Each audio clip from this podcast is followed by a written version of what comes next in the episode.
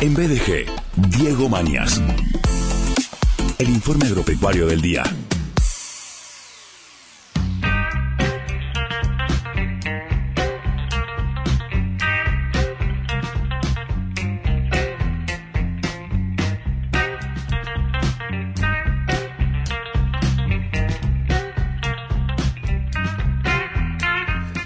Él es periodista agropecuario. Tenemos el placer de contar con él desde la temporada anterior, si no me equivoco, potenciando la producción del programa con contenidos ligados, claro, al agro. Él es periodista especializado en este sentido. De hecho, fue convocado, tal como lo contó aquí en el programa, a, un encuentro de periodistas del rubro eh, hace algunas semanas en Canadá. Eh, presenta su informe agropecuario en BDG. Eh, en distintos momentos del mes. Diego querido, bienvenido. Hola, ¿qué tal Sergio? ¿Cómo estás? Eh, buenas tardes y, ya prestos a, encarar un fin de semana largo. Tal cual, tal cual. Eh, para, eh, es fin de semana largo. ¿Y cuándo no se trabaja, no se trabaja en principio? ¿El lunes? tengo entendido que el lunes. En mi caso no tiene mucha diferencia porque trabajo sábado, domingo, lunes. así que para el resto de la gente creo que el lunes. Ok. Me equivoco, es el feriado. Ok, ok.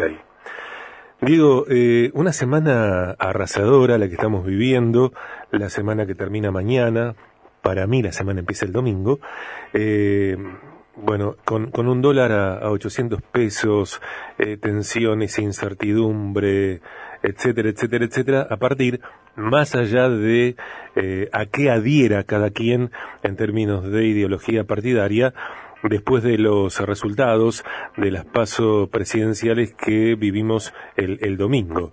Eh, ¿Cuál es, eh, a tu criterio, según tu visión, tu expertise, el impacto post-paso presidenciales sobre el agro? Bueno, mira, creo que no sé si a vos te pasa lo mismo, pero para mí esta semana, eh, que como decías vos, arrancó el domingo por el resultado de las elecciones hasta hoy, es como si hubiesen pasado unos cinco o seis meses de, tiempo normal. Por todo lo acontecido luego de conocerse el resultado de las elecciones PASO, ¿no? Que eh, lo tuvo al espacio de Javier Milei y a Javier Milei representando eh, la libertad de avanza como el ganador de estas elecciones. Y eh, más allá del tiempo transcurrido, que en realidad fueron cinco días, pero pareció mucho más, sorprendió no solo al resto del país, en el sector agropecuario hubo un cimbronazo muy fuerte.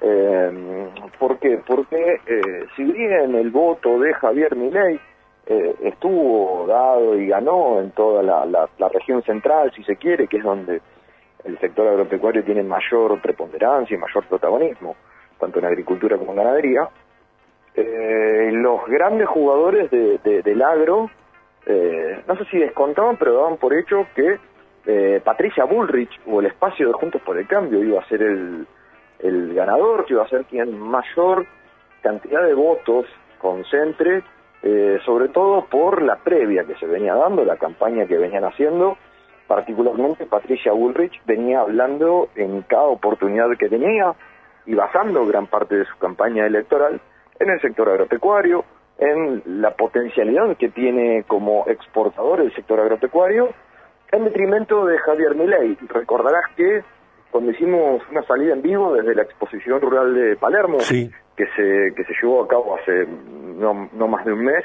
eh, habíamos hablado que los seis o siete, me parece, en ese momento candidatos más importantes habían estado presentes en la rural y habían brindado durante 20 minutos su panorama y sus propuestas particularmente relacionadas con el campo y creo que te lo había dicho en ese momento que los grandes jugadores, los empresarios, los ganaderos y los agricultores más importantes del país hablaban de que a quien veían con una, si se quiere, solidez mayor era justamente Patricia Bullrich. Eh, luego, en segundo nivel, venía eh, Massa, Sergio Massa, y también peleando Horacio Rodríguez Larreta. No estaba previsto mi ley, eh, incluso empresarios, particularmente ganaderos, hablaban de, la, de la poca solidez intelectual y económica que daba el candidato de la libertad de avanza. Bueno, eh, la sorpresa fue total el domingo a la noche cuando se conocieron los resultados, ¿no? Sí, tal cual. Eh, bueno, me parece que no son pocas las personas que entienden que más allá de lo que sucede en términos de persona ganadora para gobernar Argentina en los próximos cuatro años y lo que suceda en Santa Fe con quien gobierne esta provincia, eh, en un mundo global, en un mundo eh, integral de alguna manera, eh, en un país como Argentina que está bajo este acuerdo con el Fondo Monetario Internacional, no habrá demasiados cambios respecto al menos de algunas políticas, de algunas decisiones de acá a futuro. Digo, para una eh, potencial eh, recuperación nacional pasarán décadas. Sí, de eso no, no hay dudas, incluso de esa recuperación, eh, todos los analistas económicos, políticos, incluso geopolíticos, hablan de que el potencial, además de las energías y además de lo que tiene que ver con el litio, eh, uno de los puntales de esa recuperación puede ser el sector agropecuario. Así que de eso hablo y eh, generó particularmente luego de esta semana, una vez de conocerse el resultado, eh, me gustaría detenerme en algunas declaraciones que tuvo tanto Javier Milei como su equipo económico en algunos temas relacionados con el sector agropecuario y las exportaciones y esto que vos decías, ¿no? justamente creo que fue el día miércoles a la noche que el candidato que ganó, Javier Milei, brindó declaraciones a un medio, bueno, con una filial latinoamericana, pero de Estados Unidos, estamos hablando de Bloomberg, un medio que se a las finanzas. Ahí Javier Milei expresó, eh, bueno, algo que, viene diciendo y que dijo durante su campaña, el tema es que ahora tomó de relevancia. Javier Milei habló de que eh, no hace acuerdos con comunistas eh, y que no haría o haría caer el acuerdo que tiene Argentina con China justamente por esta cuestión ideológica de estar enfrentado con eh, el Estado de, China. Bueno, eso generó primero muchísima preocupación puertas adentro del sector agropecuario, particularmente en los exportadores de carne. Vamos a hablar específicamente de carne porque la soja es un poco más complicado, lo que se exporta es harina y aceite, pero lo que tiene que ver con la carne, Argentina exporta, para que vos te des una idea, eh, 900.000 toneladas al año, para poner el número de lo que se vendió eh, el año pasado, y el 80% de eso va a China justamente, y lo que dijo Milley fue, eh, nosotros nos vamos a retirar de ese acuerdo, y lo que hagan los privados eh, será una negociación entre privados, es decir, un comprador chino pasaría a negociar específicamente con un exportador argentino. Alrededor de Rosario tenemos muchas plantas frigoríficas exportadoras. Eso surge de, a ver, surge de una premisa media complicada que tiene que ver con que los acuerdos bilaterales, si bien Argentina no le vende carne a China, el Estado argentino no le vende carne a los privados el acuerdo, eh, esto implicaría que se caiga justamente el protocolo sanitario que tiene Argentina con China, que eso no lo hacen los privados, lo hacen los estados para garantizar las condiciones, sobre todo sanitarias, para que eh, ahora sí los privados puedan comerciar entre ellos. Eh, Argentina no exporta celulares, digamos, algo que no requiere de condiciones sanitarias eh, a la hora de la fabricación y la exportación, sino que estamos hablando de alimentos y, bueno, más allá de que Milei y Diana Mondino, uno de sus economistas que incluso durante estos días me escribió para enojada porque entendió que habíamos tomado mal sus declaraciones, eh, sí, efectivamente se caerían en el caso de ser ley ganador eh, a partir del 11 de diciembre y si eh, hace caer el acuerdo que tenía Argentina con China por tratarlo de un Estado comunista, bueno, Argentina pasaría a dejar de exportar el 80% de su, justamente de su producto estrella, que es la carne. ¿Por qué? Y acá podemos hacer un doble clic y abrirlo y explicar muy técnicamente por qué, pero justamente el SENASA dejaría de existir, dejaría de garantizar este acuerdo, por lo tanto, China no podría comprar, o los privados chinos, no podrían comprar carne a exportadores argentinos, y eso haría que eh, la economía argentina se caiga a pedazos, particularmente el sector ganadero, los criadores de las 55 millones de cabezas que tenemos de ganado bovino, eh, el 80%, repito, esto se exporta a China, así que todo eso quedaría en el mercado interno. Mi ley habla de eh, que generaría acuerdos, ahora sí, con estados, pero amigos, eh, como por ejemplo Estados Unidos e Israel, que fue lo que dijo en la entrevista. Bueno, particularmente Estados Unidos es un competidor de Argentina en esto, así que no le veo muchas chances de que Estados Unidos quiera eh, absorber todo lo que Argentina le demanda a China, tampoco Israel. Y eh, no, no, no hay forma de que Estados Unidos, o el país que sea, eh, supere la compra o alcance la compra que hace China de carne argentina. Mm. Yo tengo la sensación de que en Argentina hablar de mañana es hablar de, dentro de mucho tiempo porque tenemos una vertiginosidad, tenemos una incertidumbre tan profundas que sinceramente no sabemos qué puede pasar, eh, por ejemplo, con el precio del dólar dentro de un rato, o mañana, o el lunes, o el martes. Digo, eh, más allá de todo lo que se dice, que cada quien habla, por supuesto, conforme a lo que cree, a lo que adhiere, eh, ni hablar de medios de comunicación, cómo van tergiversando palabras, declaraciones, cómo van editando a favor suyo y en contra de quienes quieren desprestigiar.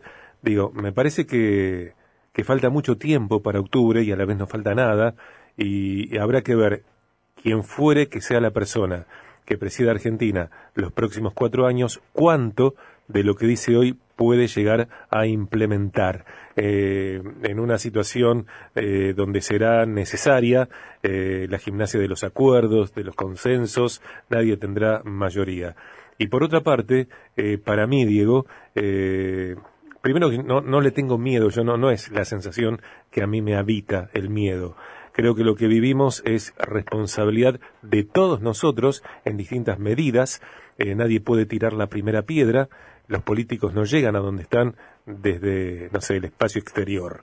Eh, alguien, eh, un gobernante, un funcionario, es amigo de alguien, es vecino de alguien, vive a la vuelta de alguien, no lo sé. Eh, digo, me, me, ocupa y, espero que seamos responsables en el día a día, porque para tener una mejor clase política, para mí, es necesario que seamos una mejor comunidad, una mejor sociedad, donde, eh, por ejemplo, el respeto sea esencial entre unos y otros y también entender, insisto que es una mirada estrictamente personal, eh, la queja no transforma nada. Si, hay algo que Argentina no necesita, es queja. Eh, yo lo he charlado el otro día con mis compañeros aquí fuera de aire, yo escucho mucha gente que, en los medios se queja. Y para mí eso no le genera nada mejor a la gente, porque la gente ya sabe lo que estamos viviendo. Digo, si, si desde el medio yo voy a llegar al micrófono para, para, no sé, echarle combustible a la hoguera, no, no es mi misión esa, por lo menos para mí. Yo creo que las personas necesitan, necesitamos incentivar otras cuestiones y creo también que de acá a diciembre hay que pensar muy bien, con mucha madurez, con mucha responsabilidad, conforme a lo que cada quien crea qué vamos a hacer, porque me parece que así como hay muchas personas que están muy seguras de votar a, a una persona o a otra o a otra, hay otra gente que está completamente desorientada. Sí, a ver, eh, eh, entiendo, entiendo la preocupación y estoy completamente de acuerdo en lo que decís con respecto a la queja. Hay una cuestión, primero que hay que respetar el proceso democrático que, eh, bueno, dispuso casi prácticamente un triple empate entre tres fuerzas políticas distintas. Así que tenemos que hablar de un consenso de, creo que más del 90% de la población votó tres partidos. Así mm. que... diferencias mínimas, ¿eh? Sí, diferencias mínimas, pero creo que no está entera de juicio el voto de cada una de las personas, más allá del gusto o de la preferencia que tenga uno sobre eh, algún espacio o algún candidato en particular. Sí hablo, y, quiero tomar esto que decías al principio, de, la prudencia y de las declaraciones y lo que se dice, y la responsabilidad de los medios, eh, más allá de la queja de los medios que por lo menos eh, que no manifestamos una, preocupación o un favoritismo por uno u otro, sí de, tomar el profesionalismo y bajar un poco tierra y explicar qué es lo que se dice y qué es lo que genera. en este caso, bueno, estamos hablando de Milei porque es el candidato que más votos sacó, pero imagino que si hubiese sido cualquiera de los otros dos, estaríamos, o yo por lo menos estaría haciendo lo mismo.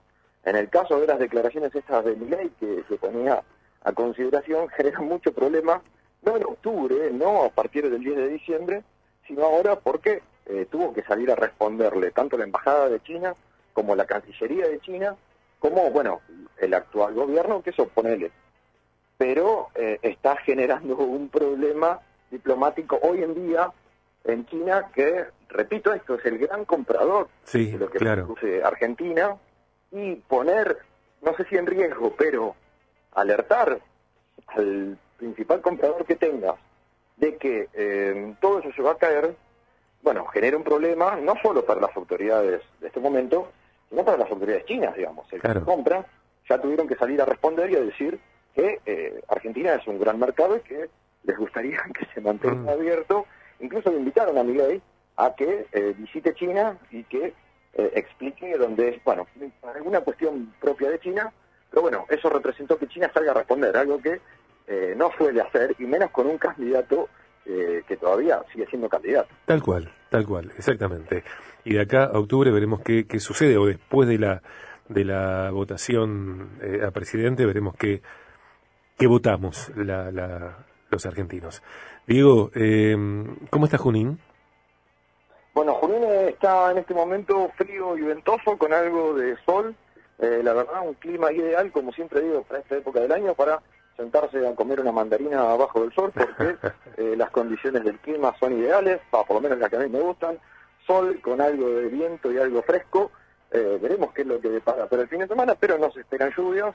Eh, así que bueno, eh, Junín es una hermosa ciudad, ya que estamos, hacemos un poco de invitación al turismo para que eh, vengan aquí a, a visitarlo.